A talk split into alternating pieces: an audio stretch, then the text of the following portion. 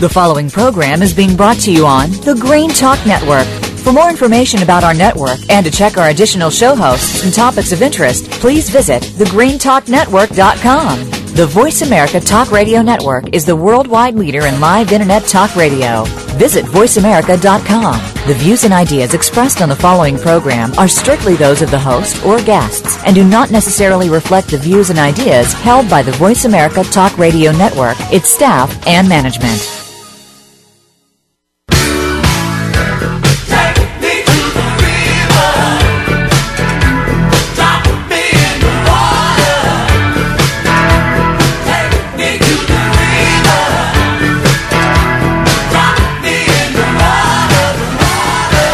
Welcome to Moyer's Environmental Dialogues, Ocean River Shields of Achilles, with your host, Dr. Rob Moyer. Find out what others are doing and what you can do to create a greener and blue planet Earth. Now, here's Dr. Rob Moyer. Welcome. Today we're talking environmental justice, and my guests will be able to describe it better than I can. But basically, we're talking green justice in particular for diverse urban neighborhoods. And today's guests are from Alternatives for Community and Environment, ACE.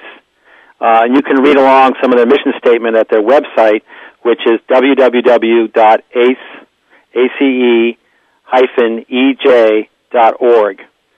Uh, and also you can reach the different guests through the website as well. So ACE is headquartered in Dudley Square in Roxbury in part of Boston and they're actively building the communities of color and low income communities in New England to eradicate environmental racism and classism and achieve environmental justice. Everyone has a right to a healthy environment and to be decision makers in issues affecting our communities. ACE is anchoring a movement of people who have been excluded from decision making to confront power directly and for them to demand fundamental changes in the rules of the game so that together we can achieve our right to a healthy environment. In this episode, we're going to learn about the Green Justice Community Organizing and the Roxbury Environmental Empowerment Project, where a school-based environmental just, justice curriculum, an after-school youth leadership program, and youth-led organizing come together for youth leadership in the neighborhoods. Michelle Magruder is the Green Justice Community Organizer for Alternatives for Community and Environment, ACE. Hello. Hello, Michelle. You there? Hello, how are you? Hi. Also today with ACE, we'll hear about the T Riders Union, organizing public transit riders to build a unified voice and movement for better transportation, serving transport, transit-dependent communities where the riders are not likely to own cars of their own. Lee Matsueda is with me to talk about that. Hello, Lee. Hey, how are you, Rob? Did I butcher your name? Uh, Matsueda, yep, Lee Matsueda. Thank you. Uh, let's start with you, Lee, and uh, but let me tell uh, the audience a bit about who you are. Sure. You're the program director of the T Rider Union uh, for for ACE, and you joined the staff back in October 2005 after serving as an ACE board member for a year. Mm-hmm. You're a graduate at Brandeis University, and you've got an MS de- degree in environmental studies advocacy and organizing program from Antioch New England Graduate School. Previous to ACE, you were a community organizer, or Lou was community organizer for almost three years with the Greater Four Corners Action Coalition uh, in Dorchester, Mass. That's right. And while there, your efforts included campaign work to gain access to rapid transit from the Fairmount Line commuter rail corridor and the Boston Schoolyard Initiative projects at the Sarah Greenwood K-8 Middle School and the former William E. Endicott Elementary School. So it's great to have you on the show, and um, I also have degrees from Antioch, so it's good to see colleagues in the field. There you go. Yeah, Um, thank you. So, Um, so tell us about um, T Riders Union. Sure, sure. So, so T Riders Union is just one of, of the programs here at ACE. Uh, we're, we're a membership organization, uh, and and some of our members are very, very passionate about uh, transportation justice as being just one of the pieces of environmental justice. Uh, we talk a lot about uh, the way we came to the issue was really through uh, air quality and asthma. Uh, a lot of people in our neighborhoods uh, are, are experiencing really high rates uh, of asthma, some of the highest in the state. Um, and so we, we talked about uh, how do we change that, how do we do, deal with that issue. Uh, members uh, work with us to really fight to um, to get access to cleaner air, and in the process, we realized that uh, it wasn't just about cleaner air, but but our environment was really about making sure we had uh, a transportation system that that served us, and that there is a direct relationship to our environment, to uh, our air quality. Uh, we need to get people, uh, particularly in places where we have access to transit, uh, out of their cars uh, using a system that, that really serves us. So uh, today we're we're really waging uh, battles against the, the T fare increase, fighting for uh, more financing to the MBTA, and, and really to elevate public transportation, uh, not just here in in the Boston area, but across the state. So, what specific actions are people taking? Sure. So, uh, you know, recently we had, uh, in the last legislative session, really pushed the idea of, you know, why are we dealing with these cycle of MBTA fare increases, uh, and, and why is it so critical to, to address those issues? And, and the, the, the idea was basically that we face this issue because um, the state legislature in 2000 uh, dropped a, a significant portion of debt from the Big Dig, uh, which is a, a road and bridge project, um, onto the backs of the MBTA and its ridership. And so the result was that uh, we're paying off debt. Every fare that we pay uh, actually really goes off towards paying off a debt service. And and it doesn't go to improve the system. It doesn't go to uh, you know pay people's salaries. It, it, it's just going to pay off debt, and that's a significant issue that um, through legislation we're trying to fix. Um, the other legislation effort is really to look at the leadership. How do we get accountability um, at the decision making level for riders, and how do we really get riders to be represented in that process? And um, you know, we we continue to push on that because we didn't get the results we wanted in the last session. Um, we're still faced with a fare increase, and so right now, many of our members are talking about uh, doing something like a people's hearing to really get folks uh, to, to chime in about their thoughts about public transit and the MBTA, uh, give them a venue and a forum and and and see uh, how we can organize with members, grow grow our membership, and and really continue to fight this this uh, issue for transportation justice. It's so important. Now I hear that uh, urban youth have been stand, stepping up and leading and drawing drawing attention to this. These issues. Yeah, it's really exciting. Uh, some of the youth uh, that we're, we get the chance to, to work with every once in a while here at ACE uh, have identified um, the youth uh, as having very many challenges to accessing tra- transit uh, here in our city, and one of them is is the the current student pass which we have, which just doesn't serve them, uh, and so they've been fighting to really improve. Uh, that pass and actually create a new pass that would be accessible to all youth ages 12 to 21 and and they started to make some progress they they already got the student pass extended to 11 p.m. so that youth who are dealing with um you know after school programs or sports or other you know jobs really have a way to get there and get home um, before it used to be only until 8 p.m. So that was just one recent victory, and I think they're going to continue to organize and push on that. It's it's so important. It, I've had to go into parts of um, of that, that, those parts of Boston, and you, you're going in the middle of the day. You'd think the buses would just get you where you're going, but you get out in those places, and you're just standing for hours and hours waiting for. It. You know, it's just not an equitable system of what's the transporting people downtown the way they're doing it out of town.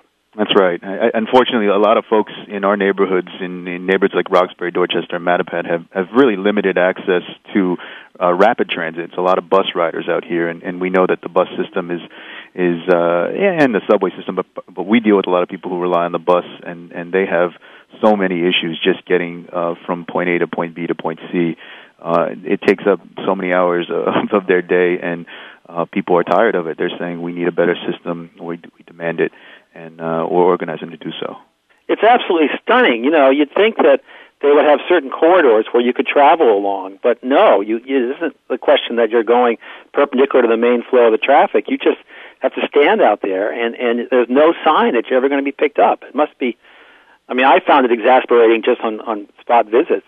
That's right. No, I mean particularly for people who this is their only way of getting around. You know, you, you talk about uh, you know students and seniors and, and folks who are dis- disabled, and uh, public transit is a lifeline for them. Um, you know, it, it doesn't just uh, get people to jobs, but it gets people to you know healthcare, it gets people to the store, it gets people to school, um, and so it's a critical uh, environmental just, justice issue for our members and our organization, and uh, and yeah, it, it is extremely frustrating. Uh, but you know, I think we're we're seeing some signs of progress because um, we continue to push and, and, and advocate for some changes. Then there was the day that youth in Dudley Square just started writing tickets to the, the idling buses. That's right.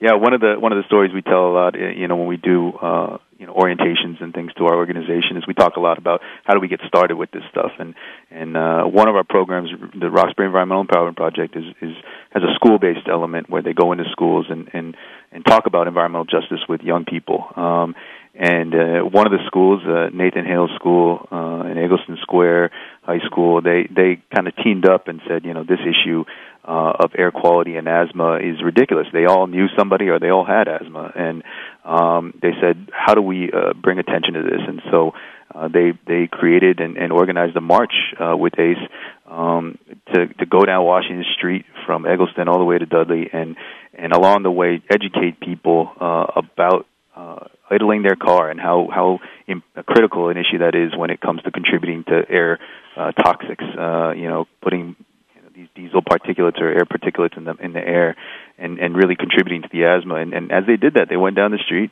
Uh, they they made a lot of noise and, and they handed out these tickets uh, saying, you know, listen, you, you can't leave your car idling. This is about our our uh, air. It's about our health and um, trying to really educate people. And they got some good attention on it, and that really just launched us into uh, you know not just the work we're doing with the T-Riders Union today, but um, a lot of our our organizing efforts whenever I tell people that story, they always people many people say, "Gosh, I wish I'd written tickets, and I'm ready to write a ticket and stuff." it was really brilliant the way you pulled that, the way that came together. Yeah, no, it was, so I, I mean, it was before I got here. To use it was stepping uh, up like that. Supposed to be an amazing event. Uh, and now there's talk about a bake sale on Beacon Hill to to do what?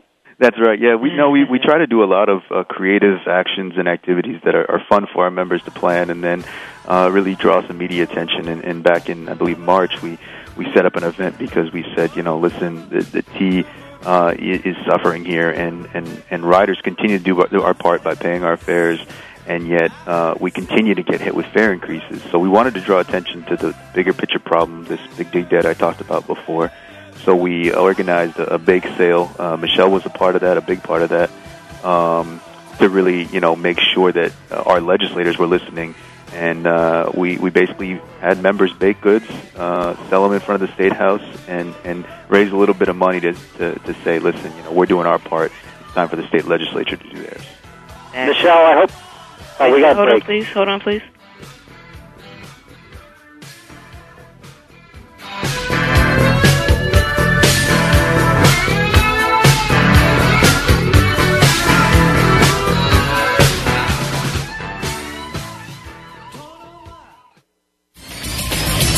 Listening to the Green Talk Network for the latest in the sustainability and green movement for all of our futures, today and tomorrow. The Green Talk Network. Spread the green. All together Connecting local stewardship with global support, the Ocean River Institute is a nonprofit organization dedicated to helping people and groups make a difference where they live and work. We believe that many environmental issues can best be addressed by people taking action in their own communities and regions. It's not the large national entities, but the small, localized, or newly formed groups that often need help to achieve their goals. That's where the Ocean River Institute comes in. We maintain a network of eco stewards and ORI partners, connecting them with resources and services to help them maximize their impact, expand their capacity, and weather unexpected setbacks. ORI actions and events offer opportunities to make a difference, to go the distance, and you can volunteer to be an ORI eco steward. To discover more, visit us online at www.oceanriver.org. That's www.oceanriver.org. The Ocean River Institute is a 501c3 nonprofit organization dedicated to helping people and groups make a difference where they live and work through environmental stewardship and science. The latest business information is made simple with the Voice America Business Network. The professionals in the business world bring you live talk radio shows featuring an array of business topics strategies for building wealth, sales and marketing, stock trading, investing, and business technology. Voice America Business hosts are professionals in their fields and bring to the airwaves weekly business discussions that offer up to date information, advice, and education. The Voice America Business Network, the bottom line in business talk. Pollution, pollution. So many key world issues today relate to energy and environment. We are living in a time where world events set us up for a major transformation of our society. Enter Dr. Bernie Bulkin. Dr. Bulkin is Commissioner for Energy and Transport for the Sustainable Development Commission in the UK. Whether it's the financial crisis, China's transformation, the emergence of India, or Obama's ascension, put yourself on the pulse of today's changes. Listen for Environment on the Edge with Dr. Bernie Bulkin. Tuesdays at 10 a.m. U.S. Pacific Time on the Green Talk Network. Keep listening to the Green Talk Network for the latest in the sustainability and green movement for all of our futures, today and tomorrow. The Green Talk Network. Spread the green.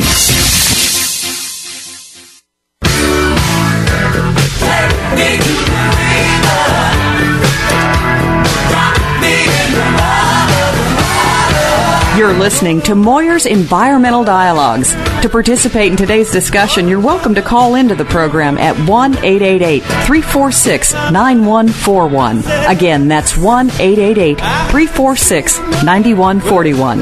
You can also send an email to rob at oceanriver.org. Now, back to Dr. Rob Moyer.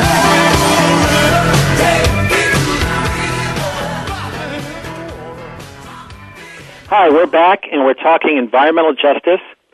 And with me today is Michelle Magruder, who Hello. is the Green Justice Community Organizer for Alternatives for Community and Environment. Hello, Michelle. Hello, how are you? I'm going to say a little bit about you, and then I got some questions for you, Sure. especially about that bake sale. I hope you delegated the work on that. so, Michelle joined uh, ACE staff recently in April of 2009, and Michelle is working to introduce green ideas to Dudley area businesses and residents of Roxbury. Uh, she's taken approaches in Dudley Square um, for community organizing. For example, she's taken, well, I'll let you tell us about that.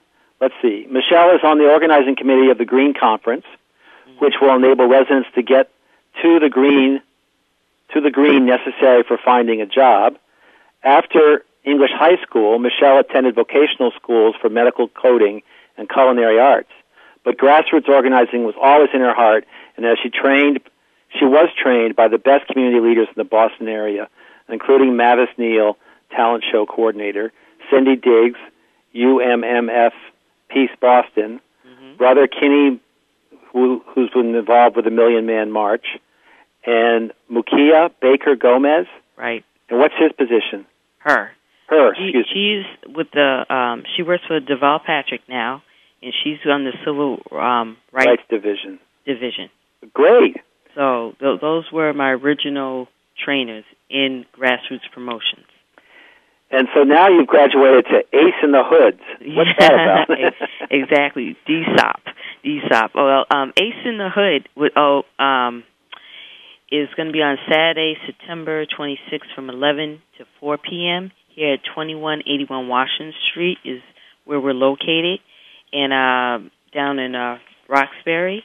And what it is, we are door knocking in teams and tabling uh, in four spots in the neighborhood in shifts. And this is a big outreach day for people to get to know who, who, what ACE is all about, to get to know our different programs, and um, hopefully become members and uh, to help er- eradicate whatever injustices are in our neighborhood, in this community.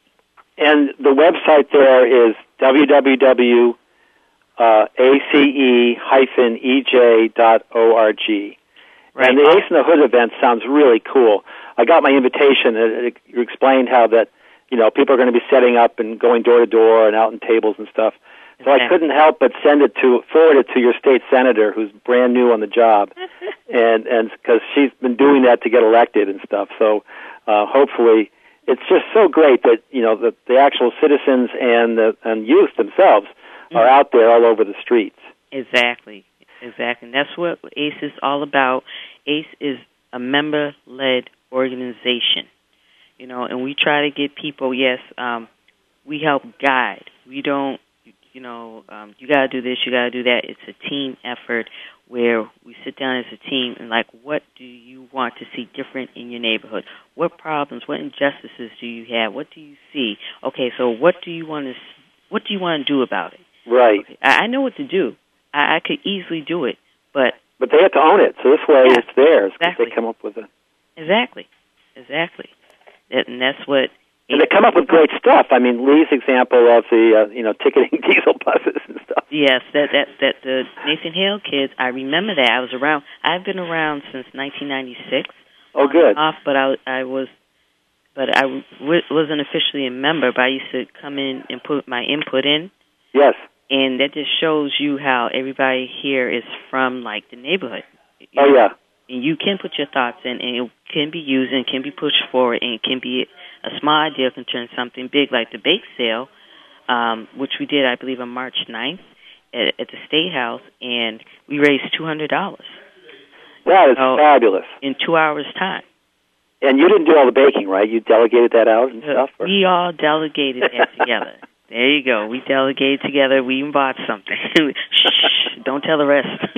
no, that's fine. I mean, you know, the point is to get people to to stand up and and get recognized for improving things. And, Right. and it uh, was just to recognize. It was just um, a crazy ideal. The T needs money. No, it's to show you that the fares are going to go up. It's going to show you that we're going to have less service, and we need to cause attention, some type of big attention.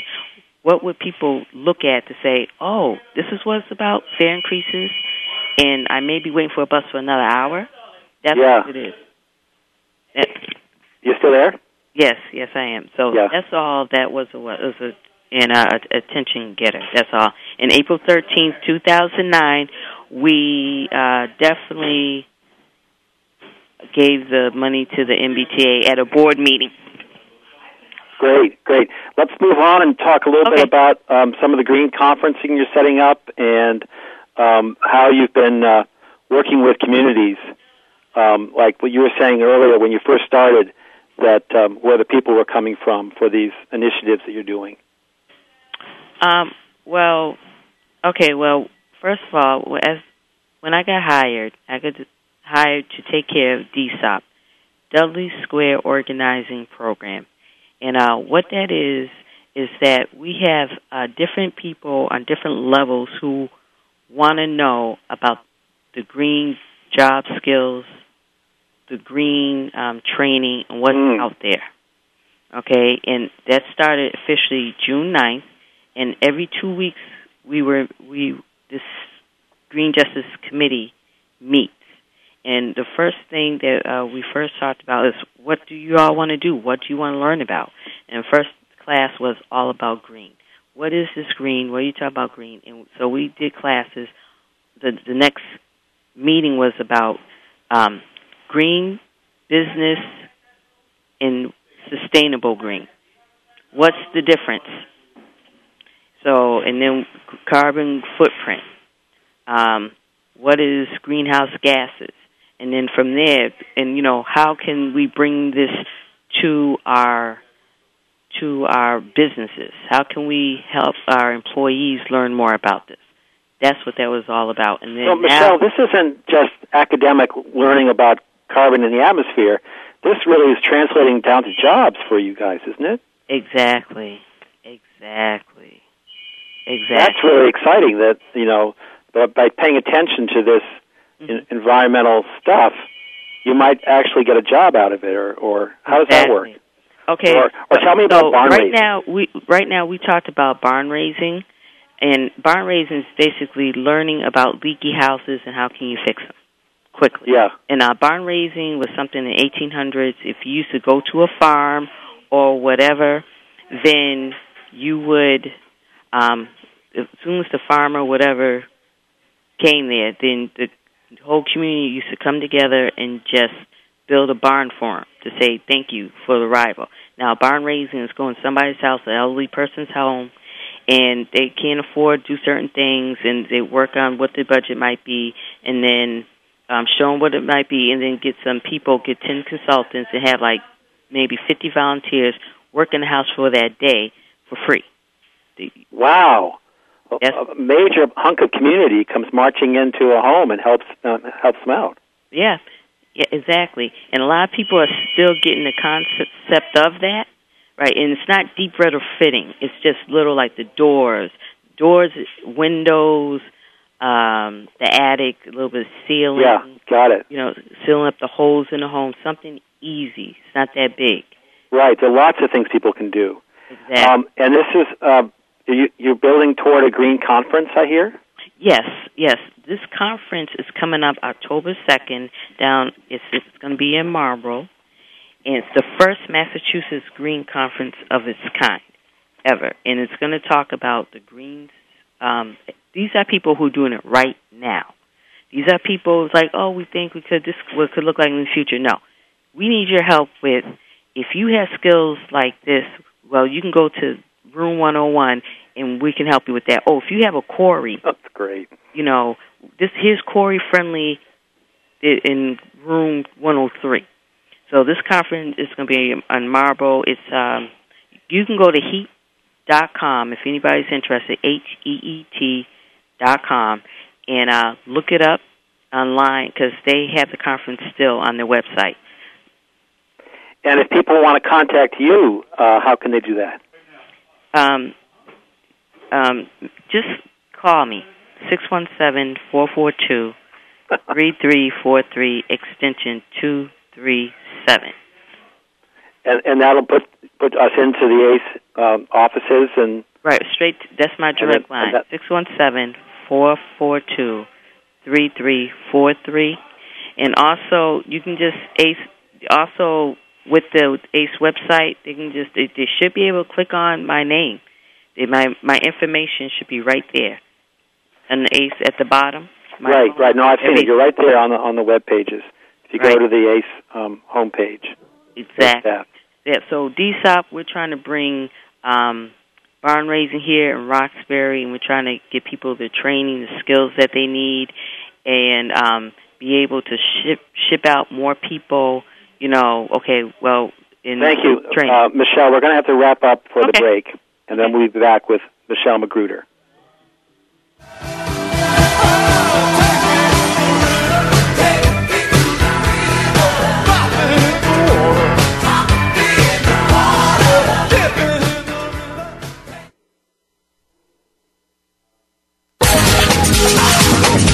For listening to the Green Talk Network.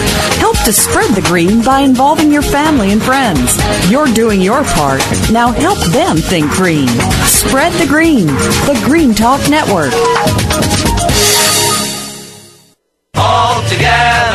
Connecting local stewardship with global support, the Ocean River Institute is a nonprofit organization dedicated to helping people and groups make a difference where they live and work. We believe that many environmental issues can best be addressed by people taking action in their own communities and regions. It's not the large national entities, but the small, localized, or newly formed groups that often need help to achieve their goals. That's where the Ocean River Institute comes in. We maintain a network of eco stewards and ORI partners, connecting them with resources and services to help them maximize their impact, expand their capacity, and weather unexpected setbacks. ORI actions and events offer opportunities to make a difference, to go the distance, and you can volunteer to be an ORI eco steward. To discover more, visit us online at www.oceanriver.org. That's www.oceanriver.org. The Ocean River Institute is a 501c3 nonprofit organization dedicated to helping people and groups make a difference where they live and work through environmental stewardship and science. Have questions about wind power?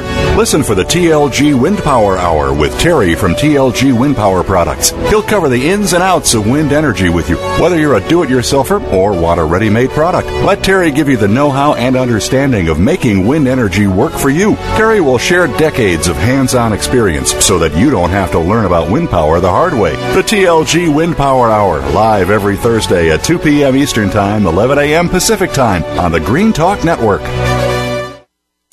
These days, everyone is looking for information on staying young, healthy, and fit.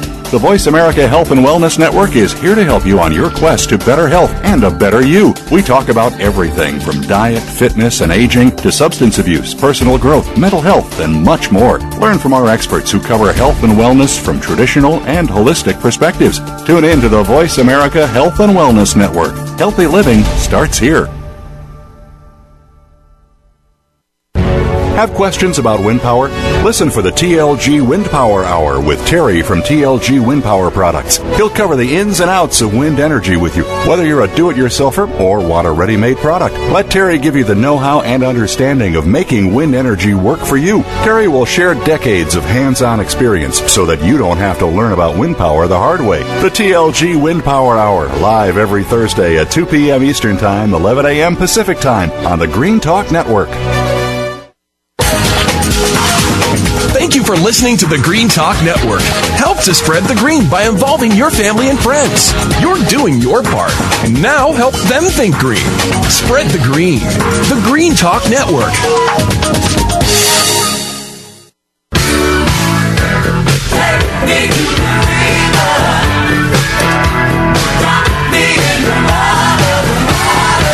You're listening to Moyer's Environmental Dialogues. To participate in today's discussion, you're welcome to call into the program at 1 888 346 9141.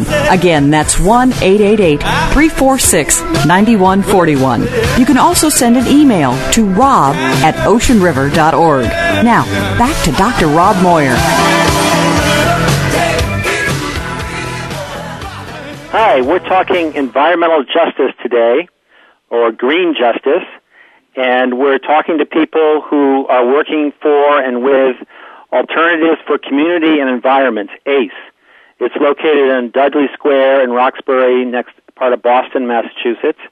And with me on the line is Dave Jenkins, who is the youth organizer for the Roxbury Environmental Empowerment Project. Dave, you there? Yeah, I'm here. Hi, Rob. Thanks for having me on.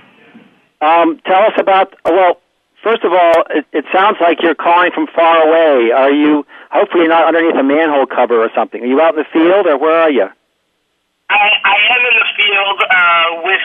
I was just with one of the one of the youth organizers, um, who's 19. Her name's Shamika, and we were just taking care of something. And now I'm heading back to the office.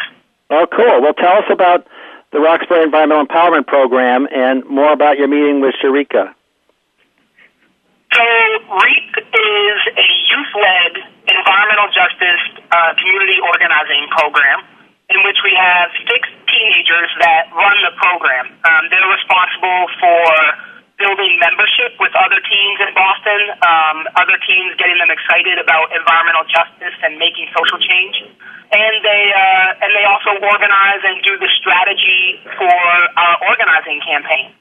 We currently have um, two or I guess two and a half uh, active campaigns. Our most our most active one is called Youth Way on the MBTA. That's the MBTA is the Mass Bay Transit Authority, um, the public transportation system in Boston. Yes, yes, we were talking with Lee about the The problems with consists that. of is it is um, it's led by young people both at REAP and also at, a, at another organization, the Boston Youth Organizing Project, and that's a campaign to increase the uh, to better the quality of service, um, the safety, and uh, the young people's affordable access to public transit in the city of Boston. It's really about youth transit justice. Um, we see it as uh, a really critical issue that affects young people in their everyday lives in a major way in the city of Boston, especially low income young people and, and youth of color in the city of Boston. And we also see public transit as part of a greener future and want to promote a culture of public transit by um, opening more access for young people to, to the MBTA and to public transit in general, basically making it more affordable so that they can use it.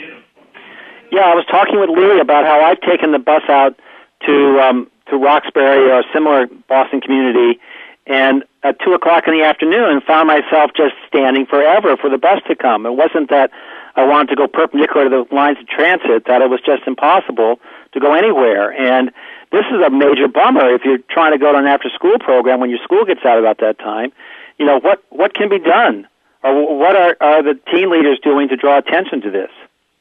Well, we have we have a few specific demands in the campaign. Um, the two main areas, actually, you're hitting on a major thing for us, which is that um, you know the T does not invest the same amount of resources in the different in the different pieces of public transit in, in Massachusetts. So there's a, a stark disparity between, for example, a new investment in the commuter rail, which is written by um, a wealthier, generally a wealthier and whiter group of people versus new investment in the bus system, which is written, which is primarily used in communities of color and low-income communities. And what we see is, um, you know, a real underserving of communities of color in the bus routes, and mainly, you know, and that also links to where the where the key, where the actual subway train lines go and where they don't go. So we find that the the, the poorest folks and folks of color are dependent and the most dependent on public transit. Their only access to public transit is the bus system, and the bus system is getting underinvested compared to the other pieces. So young people face an, an additional, uh, several additional layers of, of hardship on the T as well. Because bus drivers perceive young people as being problematic on the T or causing trouble on the T, it's really consistent, a really consistent experience for young people to find that they're waiting at a bus stop and being passed by, sometimes repeatedly by bus drivers that are required to stop at that stop and pick them up. But they see young people sitting on the sitting at the bus stop, waiting to get home from school, waiting to get to a job. Um, and they say, hey, you know what, I don't want to pick up that young person. And so what we've found as we've surveyed now, in the last year, we've surveyed um, about 2,000 or 2,100 young people. So that's the ages of 12 and 21 in the city of Boston. And we found that this experience of being passed by by a bus driver just because of your age um, is a really consistent experience. So our young people here at REAP um, have been doing a really powerful job to connect with the outgoing, now outgoing Secretary of Transportation, James Aloisi. Um, and they got a couple major improvements done, and they're still looking to make more improvements with the incoming Secretary of Transportation. Well, that's good. Can, can, can you close your windows? Is there some way to cut down the background noise? Do, do, do you want him to go into the victories that we've had? What's that? Yeah? Yes, go ahead, Dave. Okay, so recently, so like I said, this campaign to improve young people's uh, the quality of service, access, and safety on the T for young people in the city of Boston has been going on for about two years. And in January, representatives of the campaign, who were uh, between 17 and 19 years old, met with the, the state secretary of transportation and shared a lot of their experiences and hardships on the T and they got um, Secretary Aloisi to sign a contract, um, and the contract stipulated that um, he would increase the timing of the student pass from 8 p.m. to 11 p.m. Well, that's a help. And so,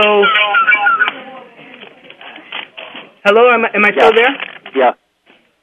So, You're still there. um, what these young people did was they basically uh, won a three-hour extension for 13,000 student riders on the on the T, which is a major, major victory, especially because young people in the city of Boston had been naming access and not being able to use the T despite having a student pass as maybe the first or second most uh, most important uh, problem in their lives in the city.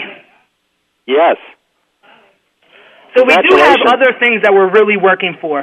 The big thing we're working for is we want a youth pass. So we actually want to eliminate the student pass uh, because the student pass obviously only reaches students. And Boston Public Schools, by some measures, has a 50% dropout rate. So that means that young people um, between you know, between one, once school is no longer compulsory when they're 16, young people between 16 and 21 say, um, generally do not have access to that pass. And yet, those are the young people that have um, the greatest need for Absolutely. the pass as they're trying to start their adult life, they're trying to start careers. They're the most unemployed and underemployed group of age group of people besides seniors. Um, they and the jobs that they do have access to are often very few hours or very or minimum wage. And so um, it's really critical for us that we get a youth pass that looks at young people between the t- ages of 12 and 21 as a group of people that um, deserve increased or reduced fare access to the T, much like the seniors, much like seniors do. And actually, if we were able to achieve the path that we're trying to achieve, we would really be a trendsetter in the country, and um, maybe even be down the road two or three years, starting a conversation about um, the federal transit le- transportation uh, legislation and, and asking the question why is there a federal requirement for public transit systems to have a reduced fare or 50% fare for seniors and there's no language um, requiring uh, public transit authorities to have a reduced fare or increased access for young people who are also a really critical, um, really transit dependent population in cities. I think America is the only nation, industrial nation that charges its youth uh, fares for public transportation. Yeah, I believe that. And, you know, our young people here have had the foresight to say, you know what? This is an injustice that we um, we need in our lives in order to be successful. That there's a promise that's being made to us by society that we will have the things that we need in order for us to work hard and to achieve um, a career or you know to be able to build a family and provide for it or whatever whatever each individual young person has for their goals in their life. And what they're saying is that you know what this public resource is not really public for us. We don't have access to it. And not only that, but they're really tying it into you know the future of this country and the future of the world in terms of climate change and Yes. saying that you know what um, you know there's uh, the climate is changing and there is a very disproportionate responsibility uh, and behind that climate change you know there's um, a small percentage of the world's population that's making uh, that has by far the majority of the carbon footprint or or has the largest carbon footprint. And even when you look at the uh, urban households versus suburban households you look at a very different carbon footprint. And that they have so there's these young people my young people at, at reap at the roxbury environmental empowerment project are saying hey there's a disproportionate uh, causation in climate change and there's also going to be really disproportionate impacts. So when we look at cities and where the poorest folks or the most folks of color live we're going to be looking at um, things, some of the, you know, 30, 40, 50, 60 years down the line, we're going to be looking at some of the consequences of global warming affecting the people who are already the worst off economically with the least opportunities, and, that, and those, and climate change is going to affect them the worst. For example, with flooding, you know, one of the things. Dave, I got could it. I got it. I'm running out second, of One of the time. things. Dave, you there? I, I got it, and um, it's really important what you're doing because um, many of the workers have to commute far distances to go to work. So this is a very much an environmental justice issue. What you're doing for the climate. Thank you. Thank you. Thanks for having me on.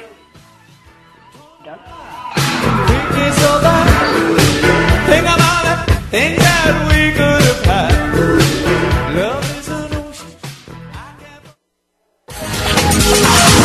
Thank you for listening to the Green Talk Network.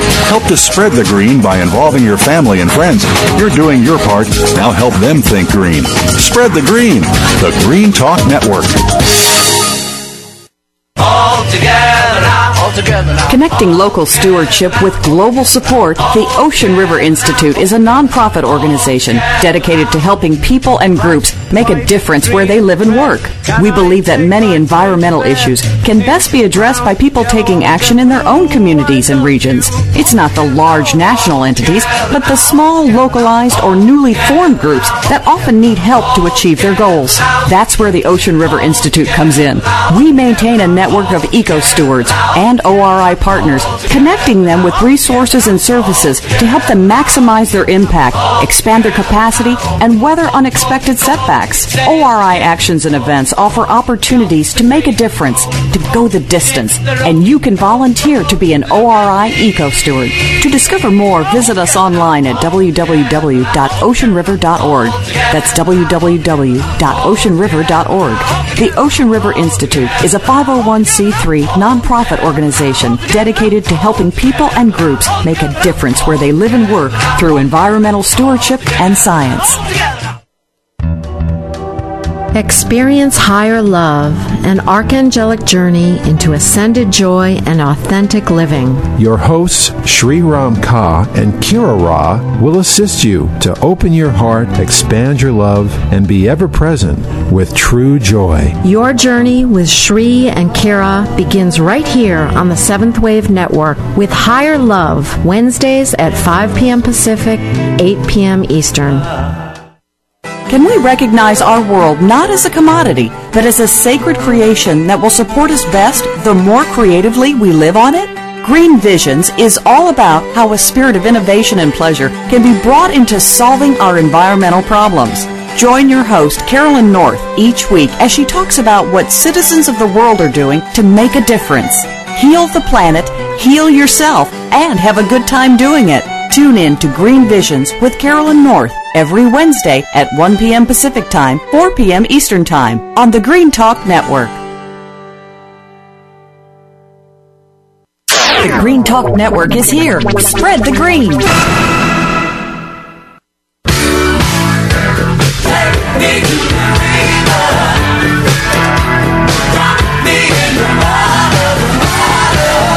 Listening to Moyer's Environmental Dialogues. To participate in today's discussion, you're welcome to call into the program at 1 888 346 9141. Again, that's 1 888 346 9141. You can also send an email to rob at oceanriver.org. Now, back to Dr. Rob Moyer. Hi, we're back, and uh, it's time now to talk with Dave Wilmot of Ocean Champions. Hi, Dave. Are you there? Good morning, Rob. I'm here. Ah, that was a. We had a rough uh, connection just a moment ago uh, from uh, Dave Jenkins at Ace, who was, I guess, commuting with his cell phone, and and yet he's actually repairing what's being done. He's having the youth address, you know, public transportation issues for Boston. Uh, and they're they're doing the environmental justice work, and it happens to overlap with the climate change work. Mm-hmm. So you're working on a number of climate change related issues that come back to oceans. Um, although I guess harmful algae bloom, algal blooms haven't really been. They've always been a problem, whether or not there's climate change, I guess. And um, so we've you've been telling us about legislation on this uh, harmful algal bloom. How's that going? The work on Capitol Hill is going extremely well. As a matter of fact, we just got off the phone with, with our sources on the Hill, and we have some, some news for folks. I believe last week I mentioned that on the House side, the hearing for harmful algal blooms will be occurring tomorrow. So this is the Energy and Environment Subcommittee of the Science Committee in the House that has jurisdiction on this issue. They're going to have the hearing tomorrow, and our sources are telling us that the committee will have the bill introduced by next week and that'll be followed by uh, a markup. And people may recall that a few weeks ago we talked about this markup idea in the Senate, and that's basically where a committee just discusses a bill, makes any changes they need, and then they vote on it. So the harmful algal bloom bill has passed in the Senate committee, and now it looks like within the next week or so, fingers crossed, we're going to see uh, Chairman Baird lead it through his subcommittee, and we'll have the markup there and then that just leaves floor action, where the House and the Senate will need to take it up on the floor, and that's what we'll be working to see happen over the next month. So I don't want to get too far ahead of ourselves, but this very important problem is getting a lot of attention thanks to some uh, very strong leadership on Capitol Hill.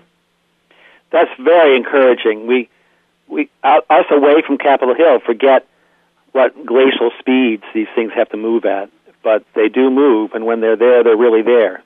So that's that's very encouraging. It looks like things are just moving moving. They um, they are indeed. This is there's been a lot of setup to to get it to this point. That things are moving about as quickly as you can hope for them to move on on Capitol Hill. And I think a lot of people realize this issue is tied to a number of other problems that we have. You you mentioned climate change, and we do indeed worry that harmful algal blooms will intensify. We're already seeing some indications of that uh, because of changes that are occurring with climate in the ocean. So, getting on top of it as early as possible is the best thing we can do, and, and that's what we see. And so the bill will have funds for research and remediation, so that'll help us know more about what's happening? Again, this, this, the idea here is to develop and promote a national strategy. Everything from understanding what's happening, that's the basic research, to predicting the blooms, which would help coastal areas um, to control and mitigate the blooms as well. So it's everything from the research end through prediction to mitigating. Ultimately, we have to solve, we have to prevent these outbreaks, or if they do occur, we have to respond to them. So it's a, uh, it's a nice it's a nice plan. I like eating fried clams, so I'm hoping this bill will go through so that uh, there'll be fewer uh, blooms affecting my uh, clam diet. Well, as anyone who lives in coastal areas knows, one of the first things that is impacted indeed are shellfish. So they often have to shut down mussels and oysters and clams, and you can't buy them. So that's exactly right. That's that's the idea here. Um, so you've been telling us, and Mike has been telling us about the President Obama's Ocean Task Force. Um, how goes that initiative? That continues to move forward as well. The task force presented draft recommendations to the President last Thursday. We understand from our sources that we will see those draft recommendations made public any time now, could be as early as tomorrow, and then there will be a public comment period. Now, while the task force has already made some draft recommendations, they're also continuing to hold public meetings so that people can share their views on this. And there's a, a, the second of these listening sessions tomorrow in San Francisco. Uh, the following week on the 24th, Providence, Rhode Island. And then while the dates aren't set over the next month, there will also be sessions in Honolulu, Cleveland, and New Orleans. And we're really encouraging people to get out to those. We expect a very good turnout tomorrow. I'll be in San Francisco for that hearing, um, and it'll be, people can go to our website, www.oceanchampions.org, to find out uh, where this will be in San Francisco if they want to attend, or the others, um, Providence, Honolulu, Cleveland, and New Orleans. But it is important that we make a strong showing. Um, as I mentioned last week, we saw what happens when people turned out to town halls. It really did change the conversation. Um, it'd be awfully nice if we could show this task force and the president that oceans matter to the people in America as well. Mm. So, uh, are, are, are some of the initial recommendations starting to come out? We haven't heard many. We we don't expect a lot of details in this in, initial draft. I mean, the bottom line is they're recommending to the president what should be in his national ocean policy, um, right. and we we don't expect a lot of details to start. We're going to have to keep pushing. We need more, um, and we need him to hear stronger voices from around the country. That it needs to be very strong. So, can we go to this website or something to learn about what's what was said in Anchorage or what was what's emerging from these different forums? Indeed, CEQ, the Council on Environmental Quality, which is part of the White House, um, has a website that is putting all of this information up. I'm sure that's on our website as well. If not, I'll go make sure it's up there as soon as we hang up. So if they just come to our website at Ocean Champions, they can then link directly to the CEQ website and get any information on what's been said previously, what's coming, those types of things. Yeah, Comments, that's, for that's example. really the citizen role is to hear what other citizens are saying and, and see what's going into the recommendation process so that when the recommendations come out, um, there's someone's, you know, the readers are verifying that, yeah, those guys went in and they got addressed when they came out. And you know, but they really do respond to public comments. They really do, yeah. I know a lot of people may be uncomfortable with how the town halls played out, but the reality is, is that town hall forum did force a lot of politicians to listen and adjust. And we can do the same thing with the oceans if our voice is out there. But if it's not, they won't hear it. Yeah, I've seen it on local um, EPA hearings where, you know, the people come with these concerns and uh, they don't get answers, but they do write down the questions and they thank them for the, getting the questions from the citizens to figure out. Dave, we're out of time. Thank you again for Ocean Champions for your update. Thank you, Rob. Until next week, thanks for listening.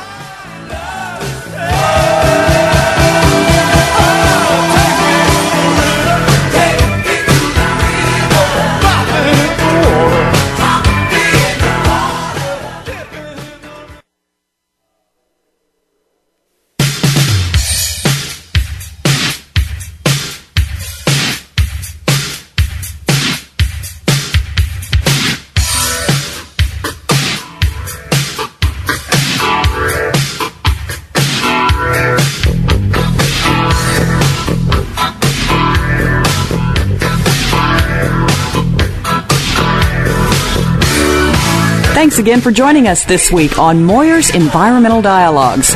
Please tune in for more with Dr. Rob Moyer next Wednesday at 9 a.m. Pacific Time, noon Eastern Time on the Green Talk Network. We'll talk again then.